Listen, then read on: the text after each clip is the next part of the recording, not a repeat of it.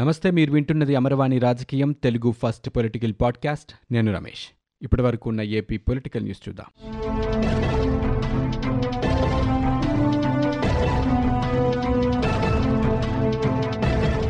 తూర్పుగోదావరి జిల్లా రాజమండ్రి సమీపంలోని వేమగిరిలో మహానాడు బహిరంగ సభ ఘనంగా జరిగింది. ఈ సందర్భంగా తెలుగుదేశం పార్టీ అధినేత చంద్రబాబు నాయుడు జగన్మోహన్ రెడ్డిపై నిప్పులు జరిగారు వివేకానందరెడ్డిది అంతఃపుర హత్య అని అవునో కాదో సీఎం జగని సమాధానం చెప్పాలని ప్రశ్నించారు.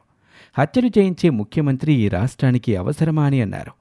ఆస్తుల్ని పెంచుకోవటం హత్యలు చేయించటం దోషుల్ని కాపాడమే జగన్ పని అని టీడీపీ మాత్రం పేదల గురించి వారి సంక్షేమం గురించి ఆలోచిస్తుందని చంద్రబాబు అన్నారు. వచ్చే ఎన్నికల కురుక్షేత్రంలో ఘన విజయం సాధించి అసెంబ్లీని గౌరవ సభగా తయారు చేసి అందులోకి అడుగు పెడతామంటూ స్పష్టం చేశారు. నా జీవితంలో ఎన్నడూ లేనంత కష్టపడతానని రాష్ట్రాన్ని గట్టెక్కించే బాధ్యత తీసుకుంటానని అన్నారు. ఇంతకు ముందెన్నడూ చూడని సుపరిపాలన అందిస్తానని చంద్రబాబు నాయుడు చెప్పారు. వచ్చే మహానాన్ని అధికార పార్టీ హోదాలో నిర్వహించుకుందామని అన్నారు. జగన్ పని అయిపోయిందని జీవితంలో మళ్ళీ సీఎం కాడు అని అన్నారు. రాష్ట్రానికి తెలుగుదేశం అవసరం ఉందని టీడీపీనే రాష్ట్రాన్ని కాపాడుతుందని స్పష్టం చేశారు. ఎన్నో సంస్కరణలకు నాంది పలికిన నగరం రాజమండ్రి అని ఇక్కడి నుంచే కురుక్షేత్ర యుద్ధాన్ని మొదలు పెడుతున్నామంటూ చంద్రబాబు నాయుడు చెప్పారు. ఇక ఎన్నికల సన్నద్ధతపై ప్రధాన ప్రతిపక్షమైన టీడీపీ కీలకమైన ముందడుగులు వేస్తుంది. ఎన్నికలకు ఇంకా పది నెలల సమయం ఉండగానే కొన్ని కీలక పథకాలతో భవిష్యత్తుకు గ్యారంటీ పేరుతో ఇప్పటి నుంచే మేనిఫెస్టోను ప్రకటిస్తోంది. మహిళలు యువత రైతులతో పాటు పార్టీకి మొదటి నుంచి వెన్నెముకగా నిలిచిన వెనుకబడిన వర్గాలకు మేలు చేకూర్చే విధంగా మహాశక్తి యువగలం అన్నదాత బీసీలకు రక్షణ చట్టం ఇంటింటికి మంచినీరు పూర్ టు రిచ్ అనే ఆరు కార్యక్రమాల్ని టీడీపీ అధినేత చంద్రబాబు నాయుడు తెలుగుదేశం పార్టీ మహానాడులో ప్రకటించారు. రేపు జరిగే కురుక్షేత్ర యుద్ధానికి సైనికులకు ఆయుధాలు ఇవ్వాలి కర్తవ్యాన్ని నిర్దేశించాలి అందులో భాగంగానే మొదటి విడతగా భవిష్యత్తుకు గ్యారంటీని ఇప్పుడు ప్రకటిస్తున్నానని ఆయన చెప్పారు. టీడీపీ అధికారంలోకి వచ్చాక చేపట్టబోయే కార్యక్రమాలు పథకాల ప్రధాన ఉద్దేశాన్ని ఆయన వెల్లడించారు.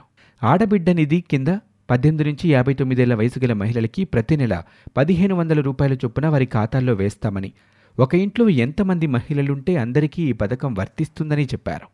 తల్లి వందనం కార్యక్రమం కింద చదువుకుంటున్న పిల్లల తల్లులకి ఏటా పదిహేను వేల రూపాయలు ఎంతమంది పిల్లలుంటే అందరికీ పదిహేను వేల రూపాయల చొప్పున అందజేస్తామని అన్నారు. ప్రతి ఇంటికి సంవత్సరానికి మూడు గ్యాస్ సిలిండర్లు ఉచితంగా అందిస్తామని చంద్రబాబు నాయుడు ప్రకటించారు. మహిళలకు జిల్లాలో ఎక్కడికైనా ఆర్టీసీ బస్సుల్లో ఉచిత ప్రయాణ సౌకర్యం కల్పిస్తామని చంద్రబాబు చెప్పారు. రాష్ట్రానికి పరిశ్రమలు తీసుకొచ్చి ఐదు సంవత్సరాలలో ఇరవై లక్షల మంది యువతకి ఉద్యోగాలిచ్చే బాధ్యత తనది అని ప్రకటించారు.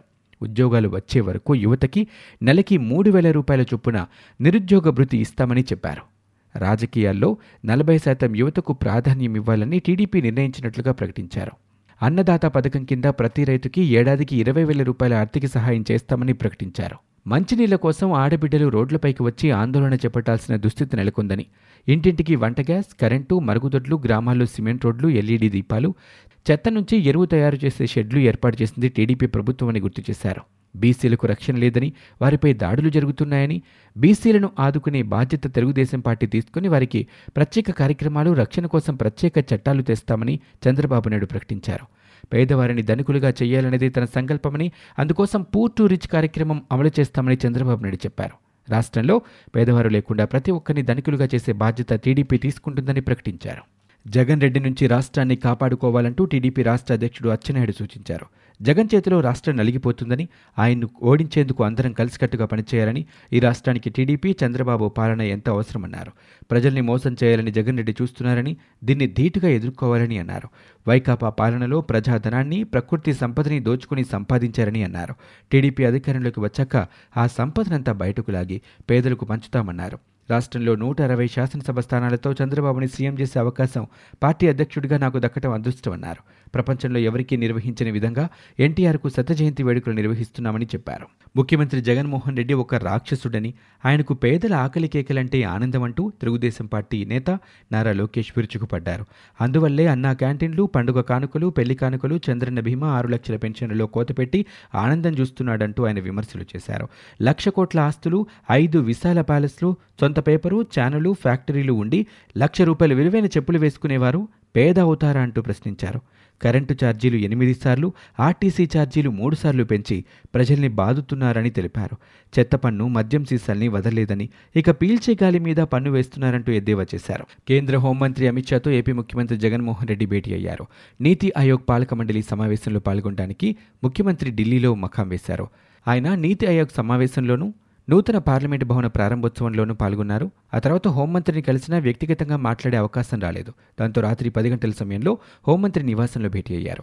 మాజీ మంత్రి వివేకానందరెడ్డి హత్య కేసులో ఎంపీ అవినాష్ రెడ్డి దాఖలు చేసిన ముందస్తు బెయిల్ పిటిషన్పై తీర్పు వెలువడాల్సి ఉండటం వివేక హత్య వార్త జగన్కు ముందే తెలుసు అని సీబీఐ కోర్టుకు సమర్పించిన అఫిడవిట్లు పేర్కొన్న తరుణంలో ఈ సమావేశం జరగడం ప్రాధాన్యతను సంతరించుకుంటుంది. వీరిద్దరి భేటీ నలభై నిమిషాల పాటు జరిగినట్లు మొత్తం చర్చ రాష్ట్రానికి సంబంధించిన కీలక అంశాలపై సాగినట్లు సీఎం కార్యాలయం ఒక ప్రకటనలో తెలిపింది. అయితే పోలవరం ప్రాజెక్టు సవరించిన అంచనాలకు త్వరగా ఆమోదం తెలిపేలా చూడాలని వీలైనంత త్వరగా కేంద్ర కేబినెట్ దానికి ఆమోదం పొందేలా చూడాలని కోరినట్లు పేర్కొంది. ఢిల్లీలోని ఏపీ భవన్ సహా విభజన చట్టంలోని స్కెడ్యూల్ తొమ్మిది పదిలోని ఆస్తుల విభజనపైన ముఖ్యమంత్రి కేంద్ర హోంమంత్రి అమిత్ షాతో చర్చించినట్లు తెలిపింది. తెలంగాణ ప్రభుత్వం నుంచి వెంటనే విద్యుత్ బకాయిలు వచ్చేలా చర్యలు తీసుకోవాలని విజ్ఞప్తి చేసినట్లు వివరించింది. మరో ఇరవై ఐదేళ్ళ తర్వాత కూడా రెండు రూపాయలకే కిలో బియ్యం అంటే ఎన్టీఆరే గుర్తొస్తారంటూ మాజీ మంత్రి పేర్ని నాని అన్నారు. విజయవాడలోని బెన్ సర్కిల్ సమీపంలో వేదిక కళ్యాణ మండపంలో Devineni Nehru charitable trust NTR Vignana trust ఆధ్వర్యంలో ఎన్టీఆర్ సత్యజయంతి ఉత్సవాలు నిర్వహించారు. ఈ సందర్భంగా విజయవాడ తూర్పు నియోజకవర్గ వైకాపా ఇన్ఛార్జ్ అవినాష్ మాట్లాడుతూ తెలుగు జాతి గొప్పతనాన్ని ప్రపంచానికి చాటిన మహనీయుడు దివంగత నందమూరి తారక రామారావు అని అన్నారు. తన తండ్రి మాజీ మంత్రి దేవినేని నెహ్రూ రోజూ లేవగానే మొదట ఎన్టీఆర్ ఫోటోని చూసేవారని ఆయన తన చివరి శ్వాస వరకు అన్న అభిమానిగానే ఉన్నారంటూ అవినాష్ చెప్పారు. వైకాపా ప్రభుత్వం రాజధాని బృహత్ ప్రణాళికలో మార్పులు చేసి ఏర్పాటు చేసింది ఆర్ఫై జోన్ కాదని అది ఆరిపోయే జోన్ అని మందడం ఐకాస నాయకులు రైతులు విమర్శించారు. దీక్షా శిబిరం వద్ద ఉరేసుకున్నట్టు మెడకు తాలు తగిలించుకొని అమరావతి రైతులు నిరసన తెలిపారు. అమరావతి అంశం న్యాయస్థానంలో ఉండగానే రాష్ట్ర ప్రభుత్వం రాజధానిలో అడ్డగోలుగా ఇళ్ళ స్థానాలు పంపిణీ చేయటం పేదల్ని మోసం చేయటమేనని అన్నారు. చెల్లని పట్టాల పంపిణీ కార్యక్రమానికి వైకాపా నాయకులు ఆడంబరాలు చేస్తున్నారంటూ ఎద్దేవా చేశారు. దేశానికి చారిత్రాత్మకమైన రోజు రాజదండం మన ధర్మానికి సంప్రదాయానికి గుర్తింపుగా మారిందని మన సంస్కృతి రాజ్యాంగం రెండు మన పార్లమెంటుని ప్రతిబింబింపచేయడం ఎంతో సంతోషాన్ని కలిగించిందంటూ జనసేన నేత పవన్ కళ్యాణ్ అన్నారు. అపురూపమైన పార్లమెంటు భవనాన్ని రూపొందించిన ప్రధానికి జనసేన తరపున మద్దతు తెలుపుతున్నామని ప్రకటించారు. ప్రపంచానికి పార్లమెంట్ అయినా మనకు మాత్రం ధర్మక్షేత్రమని ధర్మాన్ని రాజ్యాంగ స్ఫూర్తిని కాపాడడంలో పార్లమెంటు కీలకంగా వ్యవహరిస్తుందని అన్నారు.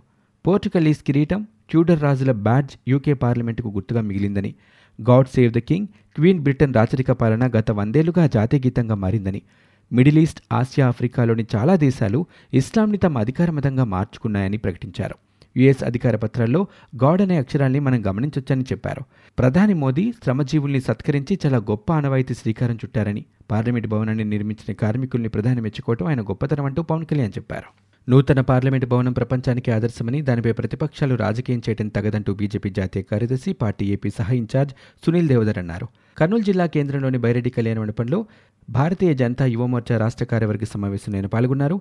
బీజేవైఎం రాష్ట్ర ప్రధాన కార్యదర్శి బైరెడ్డి సబరి అధ్యక్షతన జరిగిన ఈ కార్యక్రమంలో దేవదర్ మాట్లాడారు.